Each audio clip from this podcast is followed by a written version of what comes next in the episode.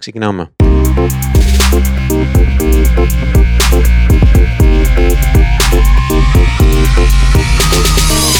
Ogilvy Podcast. Καλησπέρα σε όλους. Είμαστε εδώ για το τρίτο podcast κατά σειρά της Ogilvy. Ε, κάνει δουλειά αυτό, συνεχίζουμε, άρα έχουμε ξεκινήσει και συνεχίζουμε. Ε, σήμερα θα μιλήσουμε για ένα θέμα ε, πολύ αναπτυσσόμενο ε, στο τρίτο podcast ε, για την Ogilvy και δεν έχει να κάνει άλλο από το social commerce, μια τάση που βλέπουμε να αυξάνεται όλο ένα και περισσότερο, ειδικά τα τελευταία δύο χρόνια, ε, σε όλες τις social πλατφόρμες. Θα μιλήσουμε σήμερα μαζί με δύο συναδέλφους, ε, οπότε καλησπέρα σε όλους τους συνομιλητές. Είναι εδώ μαζί μου ο Μάνος Παπαδάκης, Performance Marketing Director στην Ogilvy. Γεια σας και από μένα και η Αλεξία Κατσιφού, Account Director και αυτή στην Ogilvy. Γεια σου Αλεξία. Γεια σας και από εμένα.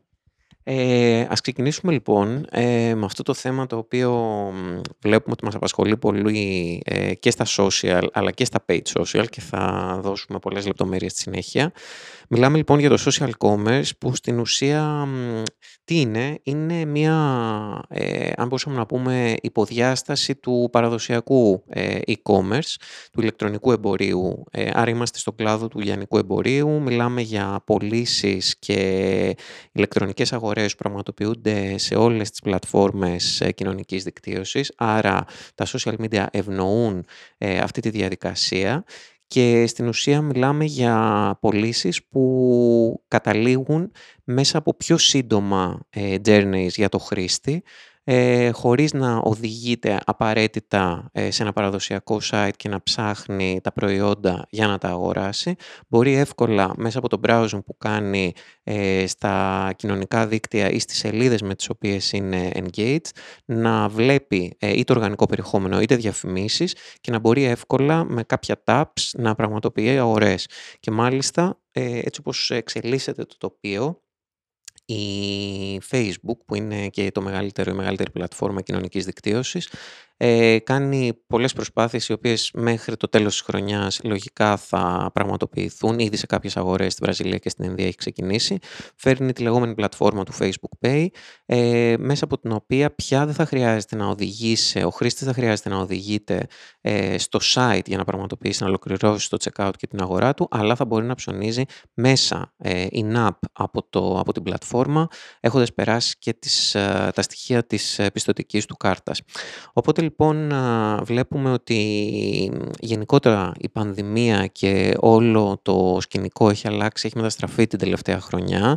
Πάρα πολύ, βλέπουμε ότι πάρα πολλά παραδοσιακά ε, κέντρα ε, και λόγω της ασφάλειας και των συνθήκων ε, υγιεινής ο κόσμος αποφεύγει να συνοστίζεται και να πηγαίνει σε εμπορικά κέντρα να ψωνίζει. Οι επιχειρήσεις έχουν έρθει ε, και πια έχουν ευνοήσει την όλη διαδικασία γιατί δημιούργησαν e-shops, δημιούργησαν τρόπους που ο κόσμος μπορεί να ψωνίζει, να παραγγέλνει online, κυρίως και οι μικρομεσαίες επιχειρήσεις ε, και αυτό έχει οδηγήσει σε μια πολύ μεγάλη αύξηση που πάρα πολλοί καταναλωτές, πάνω από το 50% πια παγκοσμίως μπορούν να αγοράσουν ένα προϊόν online αφού το ανακαλύπτουν στα social. Άρα μιλάμε ότι τα social media λειτουργούν κυρίως σαν ένα discovery κανάλι ε, και ευνοεί πάρα πολύ τη διαδικασία των πωλήσεων. Αυτό που είναι πολύ σημαντικό να πούμε είναι ότι στην ουσία βλέπουμε και μια μεταστροφή, μια αλλαγή του παραδοσιακού funnel ε, στη διαφήμιση. Άρα από εκεί που ξεκινούσαμε από τη διαδικασία του awareness και ε, μιλούσαμε για ένα, σε, σε, πολύ, σε πολύ μαζικά κοινά προσπαθώντας να παρουσιάσουμε το προϊόν, τη μάρκα, την υπηρεσία και ξεκινούσαμε και συνεχίζαμε μετά με το παραδοσιακό consideration και φτάναμε κάποια στιγμή στην αγορά, πια βλέπουμε ότι το consideration είναι πάρα πολύ ψηλά, δηλαδή ο χρήστης είναι πολύ εξοικειωμένος με τα social media μέσω των συσκευών του μπορεί και ανακαλύπτει πάρα πολύ εύκολα τα προϊόντα. Δεν χρειάζεται να, του το, ε, να περάσει από αυτό το στάδιο του να του δείξει με πάρα πολλές διαφημίσεις, με πάρα πολύ ψηλό budget, με πάρα πολύ ψηλό frequency ε, κάποιο προϊόν και το purchase έρχεται πάρα πολύ ψηλά. Δηλαδή είναι έτοιμος να αγοράσει το προϊόν, επηρεάζεται τόσο από συναισθηματικούς παράγοντες, όσο και από προσωποποιημένες ε, προτιμήσεις που έχει ο κάθε χρήστης. Άρα στην ουσία από εκεί που οι άνθρωποι ανακαλύπταμε τα προϊόντα, πια τα προϊόντα είναι αυτά που έρχονται πάρα πολύ εύκολα και στην ουσία βρίσκουν τους χρήστες μέσα από το Discovery Commerce. Ε, πάμε να δούμε, Αλεξία, για κάνε μας λίγο guide. Πώς ξεκίνησε όλο αυτό, από πού έρχεται αυτή η τάση και πώς τη βλέπουμε να αναπτύσσεται ραγδαίως. Ε, όπως ανέφερε και ο Νικόλας, είναι μια τάση που σίγουρα την είδαμε να αναπτύσσεται ραγδαία μετά από την πανδημία του COVID που περάσαμε την περσινή χρονιά. Παρ' όλα αυτά, το social commerce θα λέγαμε ότι είναι πολύ πιο όριμο και πολύ ανεπτυγμένο στις αγορές της Κίνας ειδικότερα, κάτι που οφείλεται και, στην, και στον πληθυσμό της, σαφώς είναι πολύ μεγαλύτερος ο πληθυσμός σε σύγκριση με την Ευρώπη και την Αμερική, ε, αλλά οφείλεται και στο ότι ήδη εδώ και χρόνια έχουν ανεπτυγμένα τα λεγόμενα super app τους, για παράδειγμα και το WeChat και το Alibaba, οπότε είναι μια πολύ πιο όρημη αγορά και εδώ και χρόνια οι Κινέζοι ε, το αντιμετωπίζουν το social commerce σαν ένα μεγάλο κομμάτι της ε, καθημερινότητάς τους. έρχεται λοιπόν να προσθεθεί και η αγορά της Αμερικής, η οποία επίσης οριμάζει πιο γρήγορα σε σύγκριση με την Ευρώπη. Και μετά την Αμερική ακολουθούν χώρες ας πούμε όπως η Αυστραλία, ο Καναδάς και η Ρωσία, που επίσης είναι όριμο το social commerce σε αυτές τις χώρες με ποσοστά περίπου στο 30% και αναμένουμε σίγουρα στα επόμενα χρόνια και σε άλλες χώρες μαζί με αυτές και στην Ευρώπη να έχουμε πολύ μεγαλύτερη ορίμανση και αυτό σίγουρα θεωρώ ότι θα, θα επιταχυνθεί και από όλα τα features που θα φέρουν οι πλατφόρμες ήδη έχουν ξεκινήσει και το Facebook και το Instagram και ακολουθώντας το TikTok, το Snapchat και το Pinterest να αναπτύσσουν features και λειτουργικότητες τα οποία θα βοηθήσουν τους χρήστες ε, σε μια πιο ομαλή αγοραστική εμπειρία που πλέον θα λέγαμε ότι είναι, μια, είναι ένα experience και όχι απλώς μια συναλλακτική σχέση μεταξύ του πολιτή και του αγοραστή. Ε, Μάνο, ε, θέλεις λίγο να μας δώσεις το, λίγο το πιο τεχνικό κομμάτι, γιατί μπορεί να μας ακούνε αυτή τη στιγμή αρκετοί χρήστες που διαχειρίζονται σελίδες για επιχειρήσεις που ενδεχομένως θα τους ενδιαφέρει να σετάρουν ένα κατάστημα, είτε στο Facebook είτε στο Instagram, ε, αλλά μπορεί να έχουμε και external audience, οπότε να μας ακούνε και άνθρωποι που θα ενδιαφέρονταν πιο πολύ, ε, να μάθουν πώς θα μπορέσουν να δημιουργήσουν ένα κατάλογο στα, στο Facebook και στο Instagram. Πολύ καλή ερώτηση σου, Νικόλα.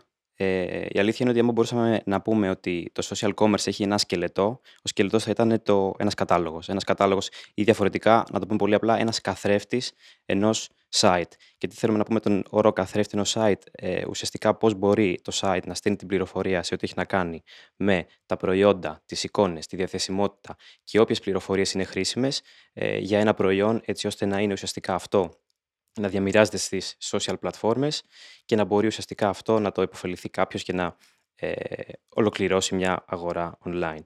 Οπότε αυτός ο κατάλογος που ουσιαστικά είναι μια λίγο πιο τεχνική διασύνδεση μεταξύ ενός site και μιας social πλατφόρμας μας βοηθάει πάρα πολύ καθώς χτίζει ουσιαστικά τα θεμέλια του Facebook Shop.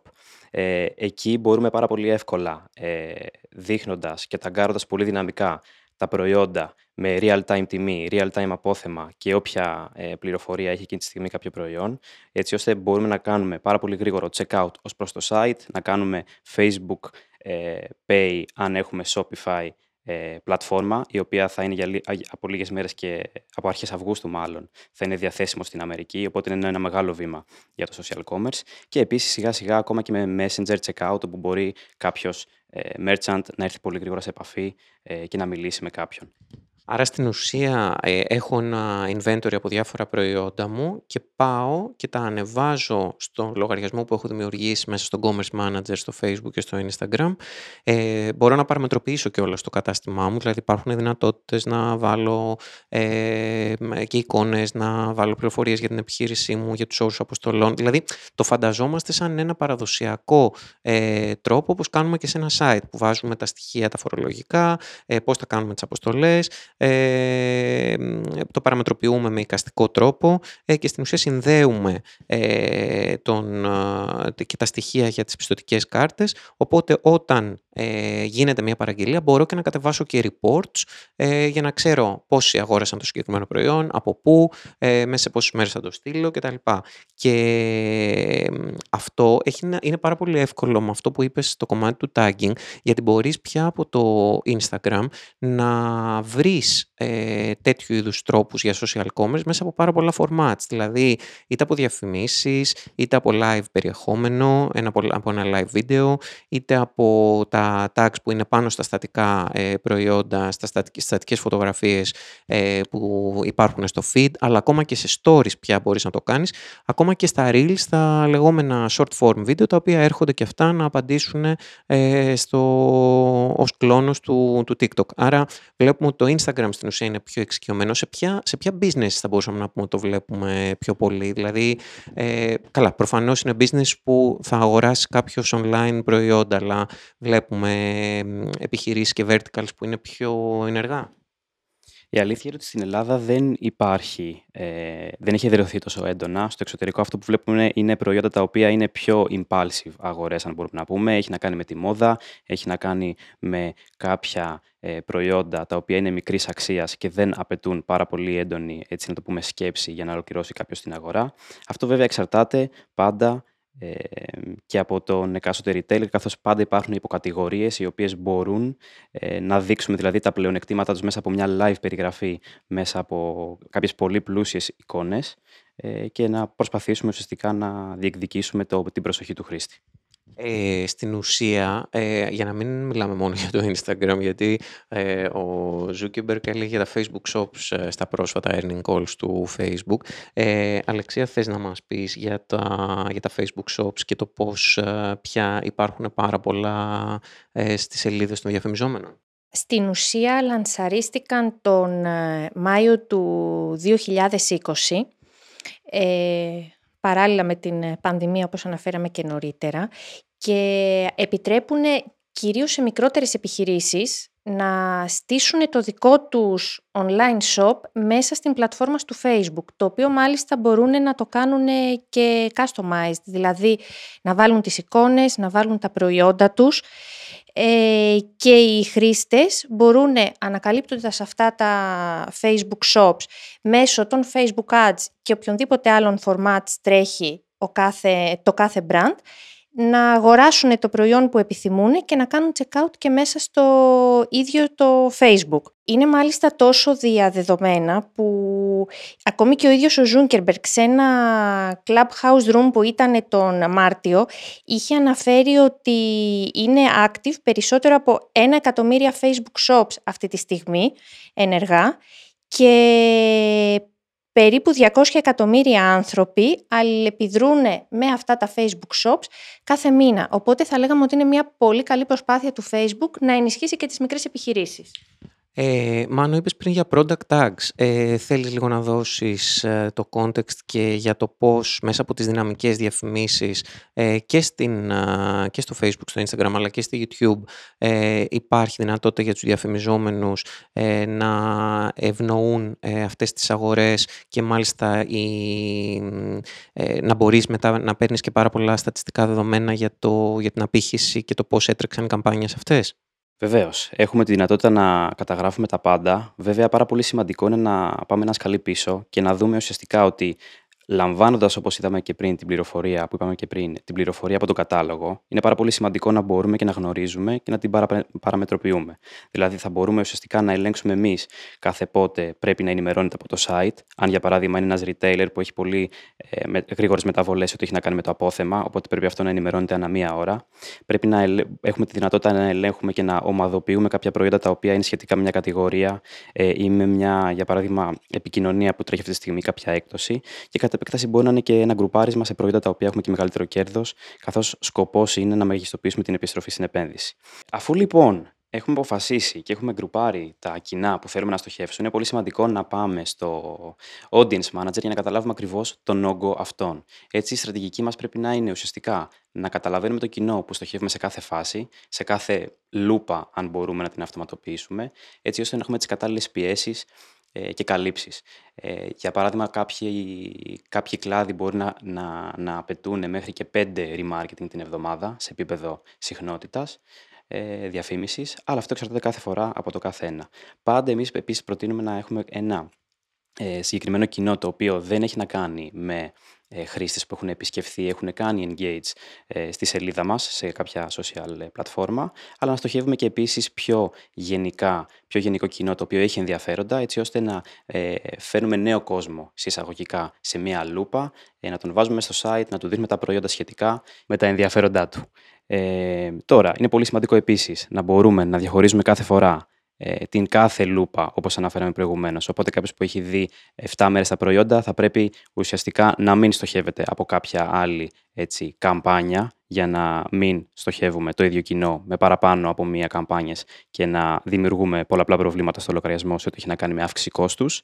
Και αυτό που μπορούμε να πούμε ότι είναι πολύ σημαντικό στο Facebook και στο Instagram είναι τα πάρα πολλά formats που μπορούμε να αξιοποιήσουμε ε, στο κομμάτι ε, των δυναμικών διαφημίσεων και ό,τι έχει να κάνει με carousel που παίζουν σε desktop και σε mobile, collection ads τα οποία παίζουν μόνο σε mobile ε, συσκευές, αλλά και επίσης να αφήνουμε τον machine learning αλγόριθμο του Facebook να αξιοποιεί ανάλογα με το κοινό και την κατάσταση που βρίσκεται εκείνη τη στιγμή και την ώρα ε, το κατάλληλο placement που μπορεί ουσιαστικά να μεγιστοποιήσει την, επι, την επιθυμητή κατάσταση που θέλουμε. Οπότε μπορεί να είναι και κάποιο Instagram story για παράδειγμα.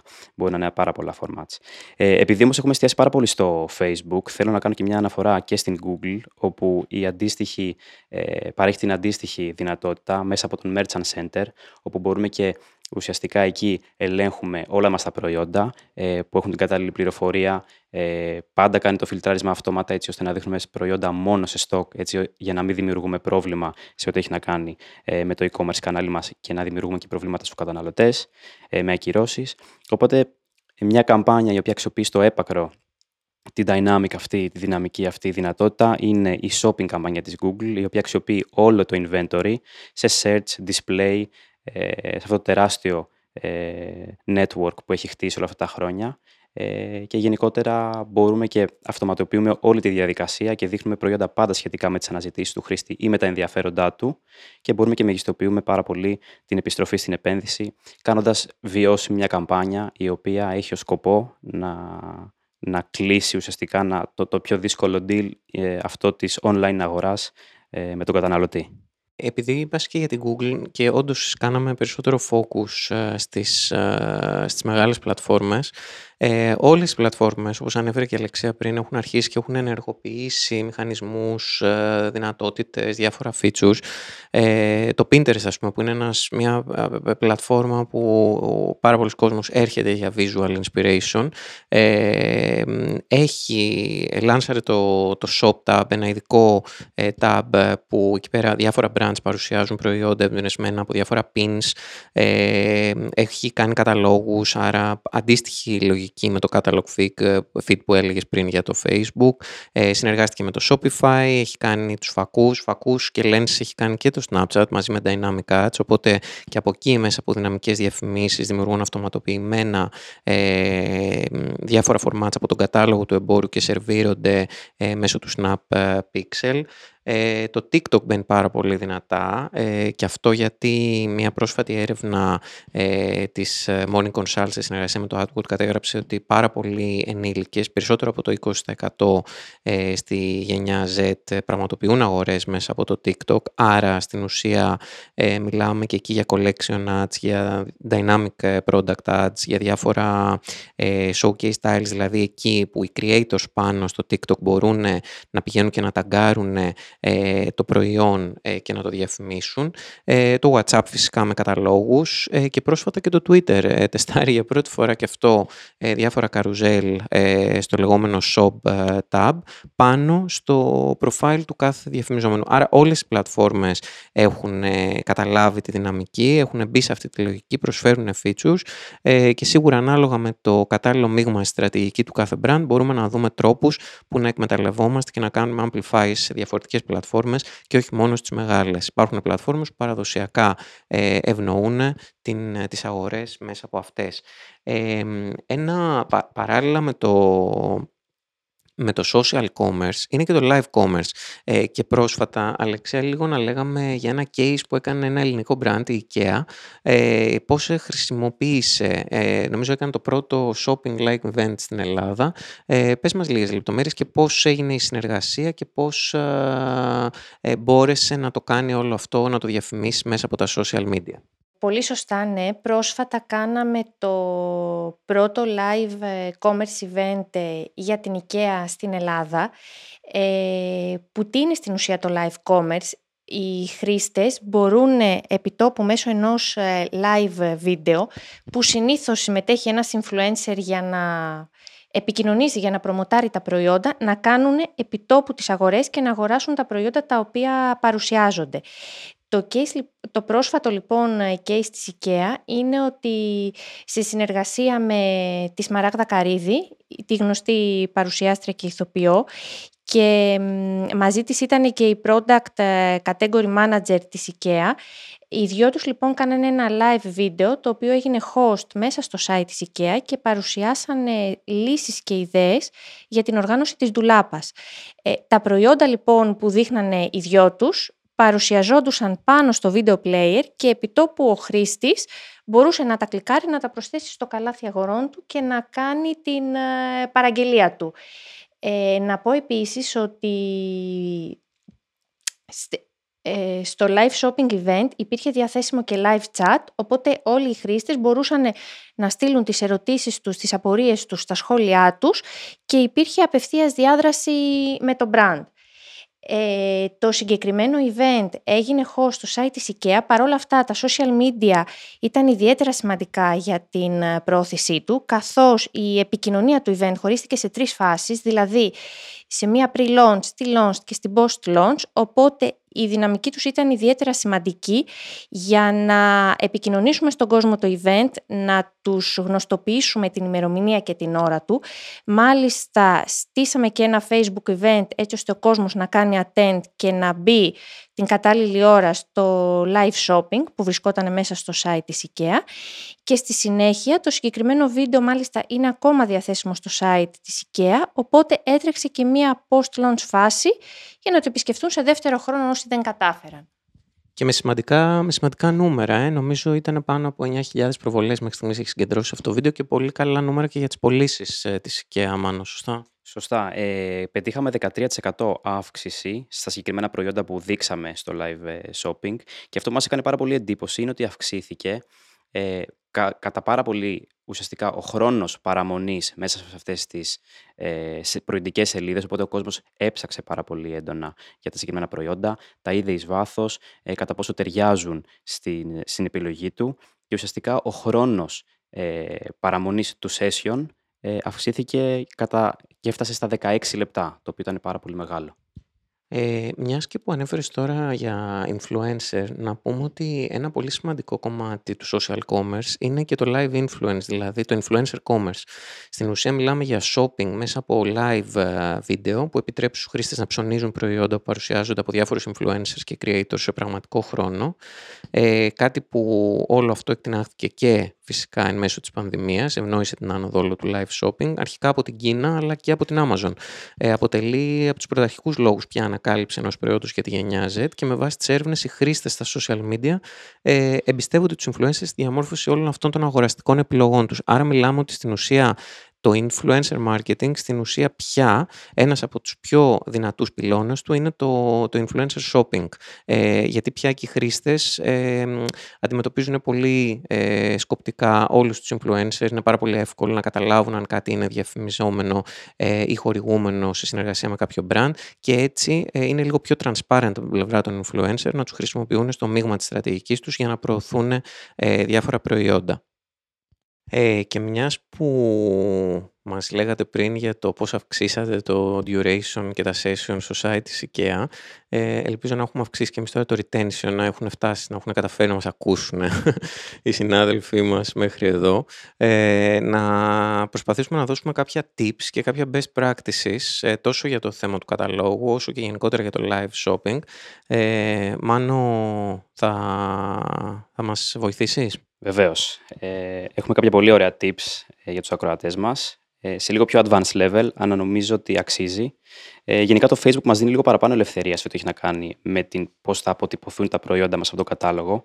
Οπότε είναι πολύ σημαντικό να μπορούμε να στέλνουμε ακόμα και παραπάνω από μία εικόνα στον κατάλογό μας. Οπότε θα το έχετε παρατηρήσει ότι πολλές φορές όταν άμα στέλνουμε πέντε εικόνες και βλέπουμε κάποιο carousel, αυτό παίζει με τη μορφή slideshow, οπότε μπορούμε και μεταφέρουμε παραπάνω οπτική πληροφορία σε κάποιο χρήστη που ενδιαφέρεται για κάποιο προϊόν. Επίσης μπορούμε να εντάξουμε κάποια overlay στην εικόνα ή κάποια frames τα οποία παίζουν για παράδειγμα γύρω-γύρω περιμετρικά από την εικόνα, η οποία μπορούν να δώσουν ένα πιο brand χαρακτήρα ε, σε απλά ένα λευκό φόντο. Και μιλώντας για λευκό φόντο, υπάρχουν και πάρα πολλές εφαρμογές οι οποίες αναλαμβάνουν αυτό να το διατυπώσουν λίγο διαφορετικά, δηλαδή με ένα custom format ε, που μπορούμε και αποτυπώνουν για παράδειγμα την τιμή, ε, κάποιο διαφορετικό ε, background με χρώματα. Και ένα πάρα πολύ ωραίο παράδειγμα που είδα πρόσφατα είναι το dynamic, μια dynamic διαφήμιση της Adidas, όπου μπορείτε να τη δείτε και στον Facebook Ads Library, αν είστε έτσι λίγο πιο ε, περίεργοι σε αυτό το κομμάτι και θέλετε να το εξερευνήσετε.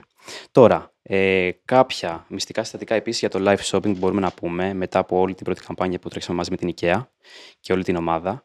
Ε, είναι πάρα πολύ σημαντικό να υπολογίσουμε εξ αρχής το media amplification. Οπότε είναι πολύ σημαντικό να βρούμε την κατάλληλο, τον κατάλληλο συνδυασμό όλων των καναλιών που μπορούν να βοηθήσουν πάρα πολύ έντονα στο να χτίσουμε αυτό το anticipation για το live event και ουσιαστικά να τροφοδοτήσουμε τους χρήστες που δεν κατάφεραν εκείνο το, το διάστημα του live να είναι εκεί ε, αλλά να μπορούν να το παρακολουθήσουν στη συνέχεια και έτσι ώστε να, να σκεφτούμε λίγο πιο μακροπρόθεσμα. Δεν έχει να κάνει μόνο με το ROAS, έχει να κάνει με το να φέρουμε ε, ανάπτυξη, να, φέρουμε, να, να κάνουμε drive growth σε ό,τι έχει να κάνει με το site ε, και το retailer.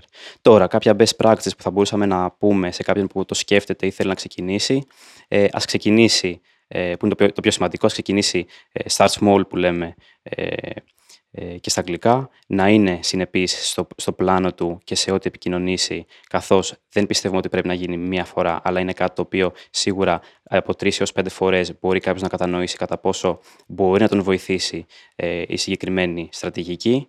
Ε, είναι πολύ σημαντικό να εστιάσουμε στο περιεχόμενο και να παρέχουμε αξία στο χρήστη. Δεν έχει να κάνει με τη ε, διάρκεια του live video. Ε, αυτό έχει να κάνει με τον κάθε κλάδο, αυτό έχει να κάνει με τον κάθε προϊόν. Οπότε είναι πολύ σημαντικό να εστιάσουμε στην αξία. Δεν χρειάζεται να έχουμε ένα ε, υπέρλαμπρο στούντιο. Ε, είναι live, οπότε το live είναι αληθινό ε, και είναι πολύ σημαντικό να είμαστε πιστοί σε αυτό. Είναι πολύ σημαντικό επίσης να επιλέξουμε πολύ, ε, με μεγάλη, να, να επιλέξουμε πολύ σωστά τον ε, influencer ή τον host όλου του live, καθώς ε, θα παίξει πάρα πολύ σημαντικό ρόλο όλη η, η άβρα και η, και η περιγραφή που θα κάνει. Και φυσικά ε, δεν χρειάζεται πάντα να είναι στις social πλατφόρμες. Ε, όπως ε, είδαμε και στην IKEA, ε, είναι πολύ σημαντικό να προσπαθούμε να φέρουμε αυτόν τον κόσμο ε, και στο site και στα δικά μας properties, έτσι ώστε να τα αξιοποιήσουμε και πιο μακροπρόθεσμα. Ωραίο το social commerce. Ε, εντάξει, δεν θέλαμε να αναφέρουμε πολλά στατιστικά γιατί τα νούμερα είναι ok, είναι νούμερα, δείχνουν τις τάσεις, αλλά στην ουσία ε, είναι εντυπωσιακό να, το projection που λένε για το 2028 είναι ότι θα έχει φτάσει στα 3,3 δισεκατομμύρια δολάρια παγκοσμίως. Ε, το ίδιο συμβαίνει και στη χώρα μας γενικότερα, παρότι δεν ε, βλέπουμε πάρα πολλά brands, κυρίως στο, στο κομμάτι του fashion βλέπουμε αρκετούς διαφημιζόμενους να δραστηριοποιούνται ε, και σε γενικότερα το retail ε, industry. Ε, και στην Ελλάδα η μόνη, η μόνη έρευνα που έχουμε της Nielsen ε, που πραγματοποιήθηκε την περασμένο, το περασμένο διάστημα στη χώρα μας ε, στην ουσία είναι σαν βάση ε, για οι 6 τους 8 νομίζω είχαν δηλώσει ότι πρόκειται να αγοράσουν από πλατφόρμες κοινωνικής δικτύωσης. Έχουν ήδη αγοράσει και πρόκειται να συνεχίσουν να αγοράζουν. Οπότε σίγουρα δείχνουμε ξεκάθαρα την, την, την τάση αυτή να την υιοθετούν όλο και, περισσότερα, όλο και περισσότερες μάρκες στα social media. Ε, αυτό ήταν κυρίως το θέμα που θέλαμε να συζητήσουμε μαζί με τους εξαίρετους συναδέλφους σήμερα. Ελπίζω να, ε, να τους κάνουμε καλή συντροφιά ε, και να έχουμε εμπνεύσει και αρκετούς να το βάλουν στο μίξ ε, της στρατηγικής τους και εμείς ούτως ή άλλως είμαστε πάρα πολύ κοντά στις, στους πελάτες μας ε, για να τους κάνουμε on board σε όλη αυτή τη διαδικασία σαν next level ε, marketing solution. Ε, θα ανανεώσουμε το, το ραντεβού μας με το επόμενο podcast από την Ogilvy με ένα εξίσου πολύ ενδιαφέρον θέμα. Ε, και για όποιον ενδιαφέρεται, το κανάλι μας στο SoundCloud μπορεί να ακούσει και τα προηγούμενα δύο ε, podcast που είχαν να κάνουν γενικότερα με, το, με τις αλλαγές ε, για, την, για το καινούριο λογισμικό του iOS 14 και το πώς αλλάζει τον κόσμο ε, σε σχέση με τα first party data, αλλά και την ε, ιστορία της Ogilvy με την συζήτηση που είχαμε με τον κύριο Σταθιάδη. Ωραία. Ε, αυτά από εμάς. Ελπίζουμε όλο και περισσότερα brands να κάνουν embrace αυτό το trend και να δούμε και περισσότερα cases και στην ελληνική αγορά ε, και εννοείται με πελάτες της Ogilvy. Ε, ευχαριστώ πολύ τους, α, τους συναδέλφους. Ευχαριστούμε πάρα πολύ κι εμείς. Ευχαριστώ και εγώ πάρα πολύ. Και ανανεώνουμε το ραντεβού μας για τα επόμενα. Ευχαριστούμε.